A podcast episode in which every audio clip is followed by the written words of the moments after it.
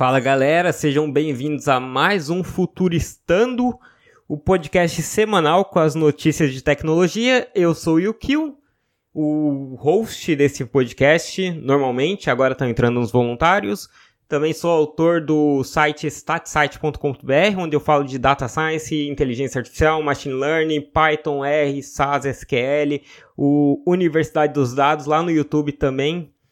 Conta comigo com os meus vídeos ali sobre, enfim, os mesmos assuntos aí que eu falei. No Twitter, Uni dos Dados. E vamos aí para as notícias dessa semana. Wall Street quer contratar a galera do Wall Street Bets, Aquela turma do Reddit que causou o caso da GameStop. Vamos lembrar aí rapidinho o caso e de um jeito bem grosseiro para leigos, porque eu acho que muita gente não entendeu. Eu sei que esse jeito aqui que eu vou explicar vai ter pessoas aí, a turma de finanças que vai me encher o saco. Ah, não é bem isso. Foda-se. Assim, qual, qual que é a parada? Deixa eu explicar todo o contexto da história. Primeiro, deixa eu explicar alguns, alguns instrumentos financeiros rapidinho. Tem fundo de investimento que trabalha com futuros, né? Com o que a gente chama de futuro. É banco também trabalha, investidor, enfim. Contrato futuro é exatamente o que o nome diz. Você compra ou vende algo no futuro. E isso vale para tudo. Você pode fazer um contrato hoje e você vai comprar ou vender algo daqui a alguns meses ou alguns anos. E por que que tem isso? Imagina que você é dono de um hotel nos Alpes Suíços se não nevar, você se fudeu. Não tem cliente, não tem skin, não tem nada.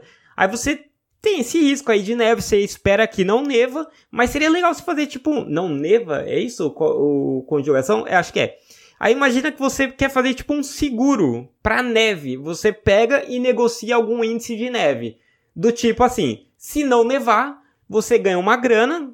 Se nevar, você, na verdade sim, você paga o contrato, né? Você chega para alguém e fala, ó, oh, cara, eu te dou mil reais mas daqui, mil reais chutando baixo, vai, te dou um milhão de reais, mas daqui, um, daqui, sei lá, seis meses, se não nevar, você me dá uma grana X. Pro cara é bom, porque ele tá recebendo um dinheiro, vai que não neva, ele, se não nevar, ele já recebeu uma grana. Pra você é bom, porque essa grana que você vai receber seria a receita que você faria no seu hotel, né? Se ele tivesse aberto, estivesse nevando. Então você meio que segurou, você você paga uma grana, se nevar você você vai não vai ganhar nada, você já pagou a sua grana, se não nevar você vai receber uma grana, que seria tipo o dinheiro que você receberia com o hotel. Então você se protege do fato de não nevar. Do outro lado, pode ter alguém assim, vamos supor que é alguém que tem uma plantação e essa pessoa não quer que neve. Se nevar, ela ferrou, cara, ferrou para ela, ela vai perder dinheiro. Então ela pode fazer a outra ponta tudo bem que aí no caso ela recebeu um dinheiro de você, seguro, mas enfim, é, pode ter um banco, alguém assim que tá ali, tá negociando. Porque pensa assim, se o cara. Se não nevar, se não nevar, o cara da plantação consegue plantar, ganhar dinheiro e beleza, ele te, ele paga para você o dinheiro ali que vocês acordaram. Se nevar, aí ele vai estar tá ferrado, então ele recebe uma grana sua. Então, lógico que eles vão ponderar aí direito, ninguém vai sair perdendo, mas é meio que isso, vai ser tipo um seguro. Só que outras pessoas podem fazer essa, isso daí, ou pior, ou pior não, né? Porque não é ruim. Um fundo de investimento, um banco, pode fazer um meio campo, sabe, dessas pessoas.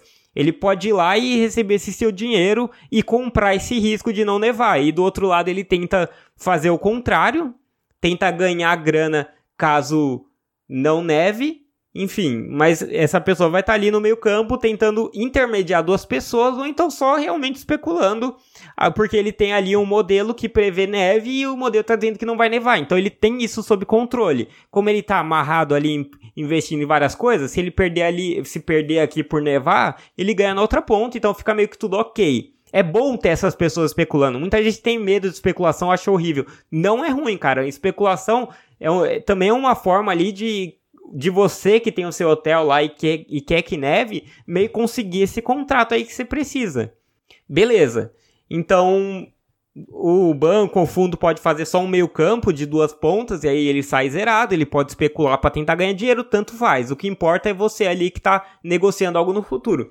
Tem o mesmo esquema para ação. Imagina assim, você tem uma ação que hoje custa 100 reais e você tem medo que ela caia o preço, e passe a não valer nada. Se daqui um. Aí imagina que você fala assim, mano, eu te vendo essa ação por 100 reais daqui. Por 100 reais não, por 60 reais daqui um ano. Você chega pra alguém e fala, ó, oh, eu, eu vendo essa ação por 60 reais daqui um ano. Se daqui um ano ela passar a valer 20 reais, pô, você estourou, você, você ia perder muita grana, porque ela tá valendo 20, mas você vai evitar perda. Ou, melhor ainda, imagine que você não tem essa ação e você firma esse contrato, porque você sabe que a ação vai cair de preço. Você faz uma venda descoberta. Você negociou que vai vender essa ação daqui um, um ano por 60 reais, só que a ação tá valendo 20. Então o que, que você faz? Como você prometeu vender a 60 reais, você vai pegar, vai comprar um monte de ação a 20 e vai vender pro cara ali da outra ponta a 60 reais. Cara, você estourou, você ganhou 40 conto por ação, né? Você faz um contrato gigante, fechou. Então eu posso ir lá no mercado, como eu disse, compro a 20, vendo a 60, porque a gente fez um acordo que daqui a um ano eu te venderia a 60 reais. Beleza? Mas imagine que tem o contrário. Você fez essa, esse acordo sem ter ação no bolso e você prometeu vender ela a 60. Só que ao invés do preço cair, o preço subiu para 150. Pô, você vai ter que ir no mercado, no mercado de ações, comprar ela por 150 e vender por 60. Você se fudeu, cara. 90 conto de perda por cada ação. Esse mercado de ação, igual o de neve, poderia ser só alguém se protegendo, né, fazendo contrato futuro porque tem medo que a ação vai cair muito, ou pode ser pessoa especulando, que está vendendo sem ter ação. Ela está firmando um contrato para vender no futuro sem ter ação, porque ela acha que vai cair muito. E aí você pode estar tá falando, ah, mano, mas a galera tá especulando, que filho da puta, cara. Não, mano, é que nem eu falei, é bom ter gente especulando, que aí tem a galera para as duas pontas do negócio.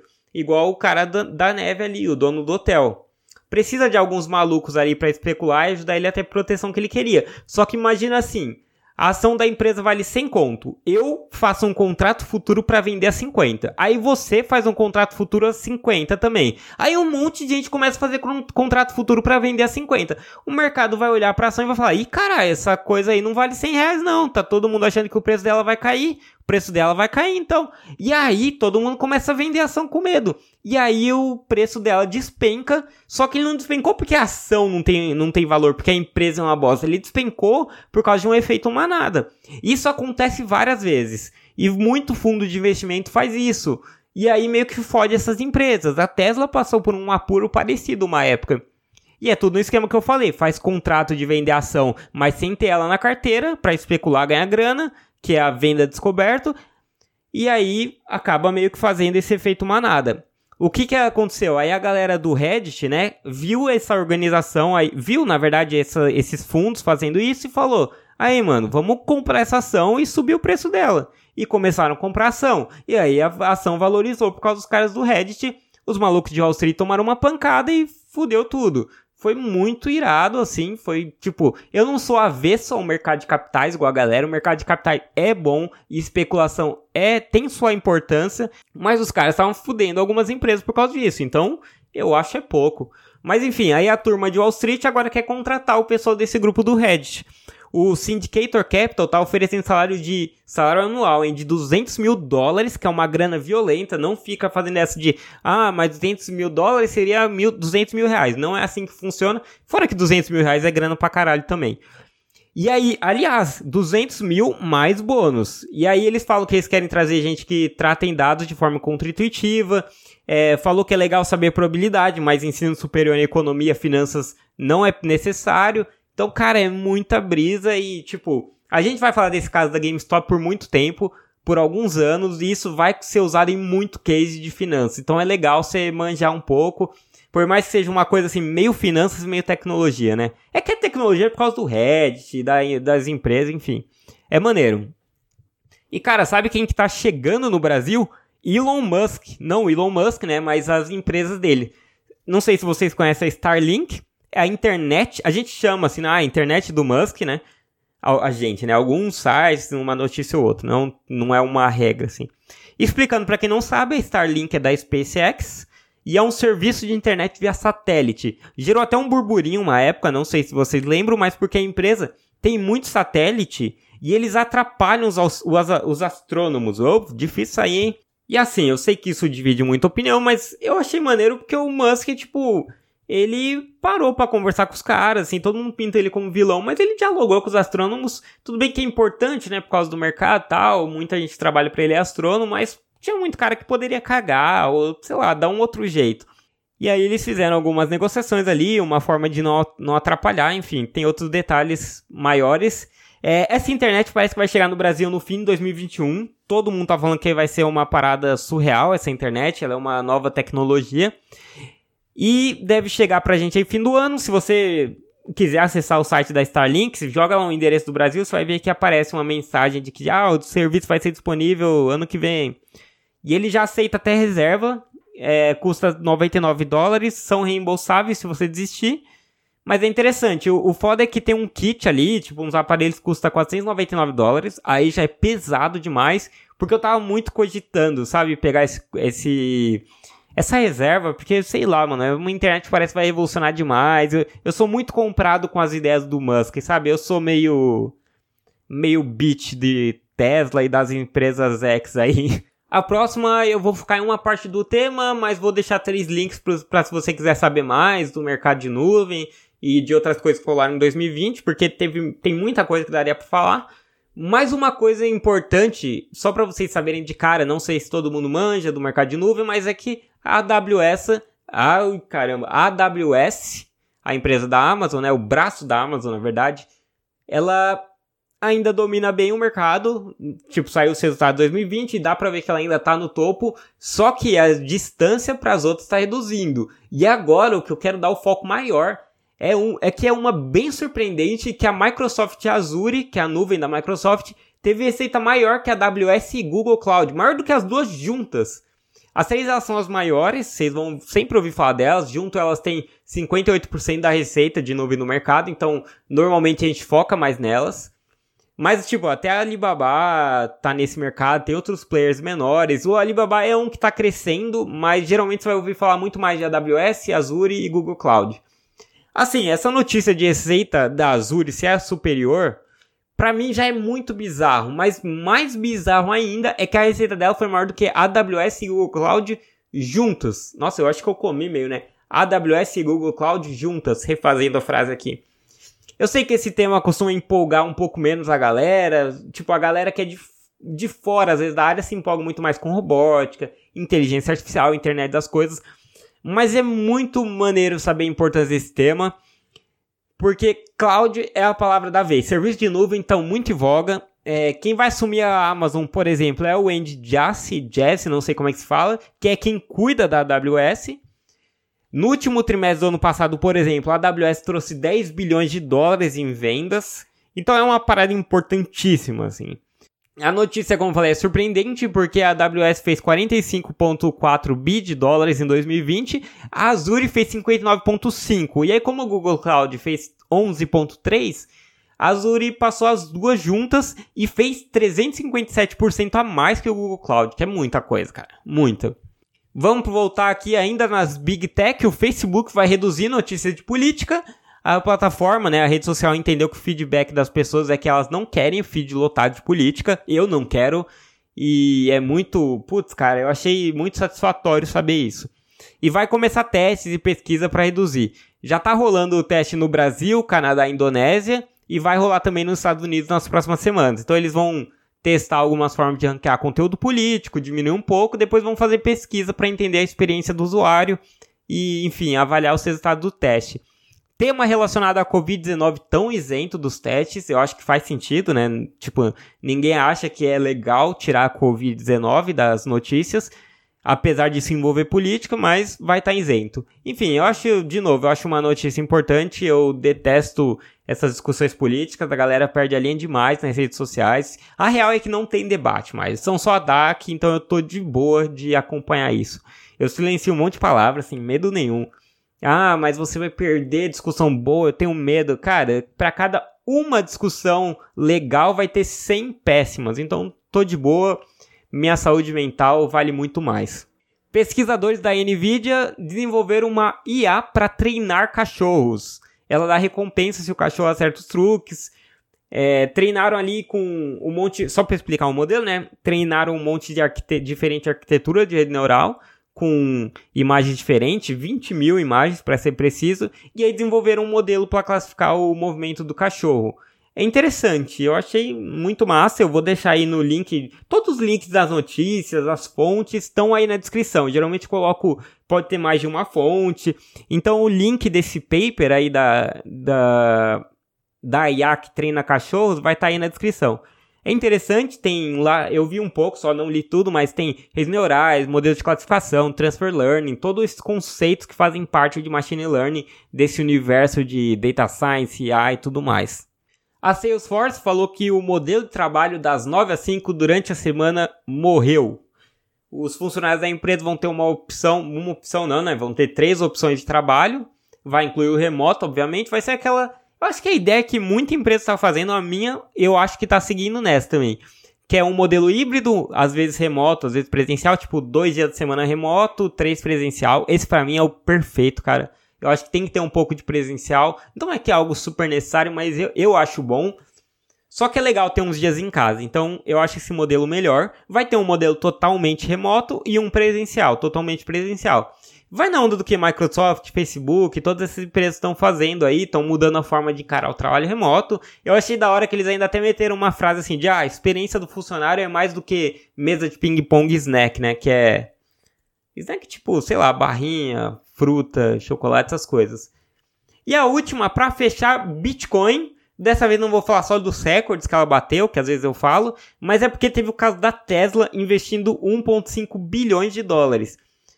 Foi muito surreal isso, cara. Isso aí bombou muito na internet. E eu achei interessante dividir os especialistas, né? Tem um monte de discussão rolando sobre o motivo disso. Ela, a, o legal é que quando bombou a notícia, ela deu um fôlego para a moeda, ela subiu 17% depois que saiu. Hoje está em torno de 250 mil reais ou 47 mil dólares. No, na hora que você estiver ouvindo, já é bom checar porque essa moeda varia muito. Tipo, sei lá, ela varia 10, 15% muito rápido, de um dia pro outro. O que é bem bizarro, né? Mas enfim, deu um gás pra moeda. Teve investidor a empresa que não gostou, obviamente, né? Porque é muito volátil o Bitcoin. O estrategista-chefe da Baker Avenue Wealth Management disse que isso aumentaria a volatilidade das ações da empresa e que vai ficar exposta ao Bitcoin. Como ela tá pegando uma grana dela ali, tá investindo nisso que tem alto risco, pode ser que amanhã perca todo o dinheiro. Não que vai acontecer, mas pode perder muito valor, coisa que em outros investimentos não aconteceria. Como eu falei, é muito curioso a Tesla fazer isso. Muito diferente. A ideia do que eles divulgaram é que é realmente para ganhar dinheiro. Tem esse dinheiro lá, eles querem maximizar o retorno e eles acham que é melhor investir em Bitcoin. Cara, é um puta risco. Se isso for realmente o motivo, eu acho difícil ainda concluir alguma coisa, não tenho muita ideia do que pode ser. E a gente vai ter que esperar e ver no que dá, ver outras especulações do, motivo, ver se vaza alguma coisa. Eu torço para não ser um vacilo da empresa, porque eu gosto demais delas, eu acho um... Eu acho os produtos das, das empresas X aí, SpaceX, é, Tesla, não é empresas X. Por que eu tô falando isso desde o começo do show? Ah, na verdade são as empresas X, né? Do Ike, que é OGX, é, Ixi, até esqueci, cara, faz tanto tempo. Mas enfim, falei besteira aqui de empresas X, não tem isso. É Tesla, SpaceX, enfim. E as outras lá, Neuralink dele também. Então eu, eu curto muito as paradas que o Musk faz. Eu acho ele muito polêmico. Não gosto dos comentários dele no, no Twitter. Se eu fosse ele, eu deletava aquilo, porque, mano, ele já é bilionário e não precisa ficar exposto nisso. E, inclusive, se o, se o grande. A grande ambição dele for simplesmente mudar o mundo. Eu não sei se precisa estar tá no Twitter, ou talvez precise, né? Criar uma proximidade, esses caras, esses empreendedores estarem falando com a galera, não sei. Tenho minhas dúvidas ainda sobre isso também. Então é isso, galera. Ficamos aqui em mais um Futuristando, segundo desse ano. Retomamos aí, voltamos das férias. Não esquece de se inscrever no podcast, só ir lá em subscribe, inscrever-se no aplicativo que você estiver usando. Se você tiver Apple Podcast, cara, dá cinco estrelas, por favor, ajuda muito. Tem galera que ouve pela Apple Podcast, mas acaba não avaliando e, puta, isso aí dá uma moral absurda. Se tiver nas redes sociais lá, Twitter, segue o arroba Unidosdados retuita, dá uma moral aí no Futuristano, que é um projeto que eu gosto pra caramba, cara. Não, não, nunca foi meu foco, assim, meu foco é o canal, mas, porra, eu acho muito maneiro. Então, Eu até fiquei muito satisfeito que a gente chegou em segundo lá no. Segundo, ó, viajando, já tô subindo mais, mas em sexto lá no Apple Podcast no mês passado, porra, eu fiquei muito feliz. Então, se puder dar uma moral aí, seguir também o Universidade dos Dados no YouTube. É isso, YouTube, o blog é statsite.com.br, Universidade dos Dados no YouTube e no blog é muito mais data science, Python, R, SQL, SAS, essas coisas. Machine learning, inteligência artificial, enfim. Beleza? Obrigado, gente. Valeu e boa semana. Falou! thank you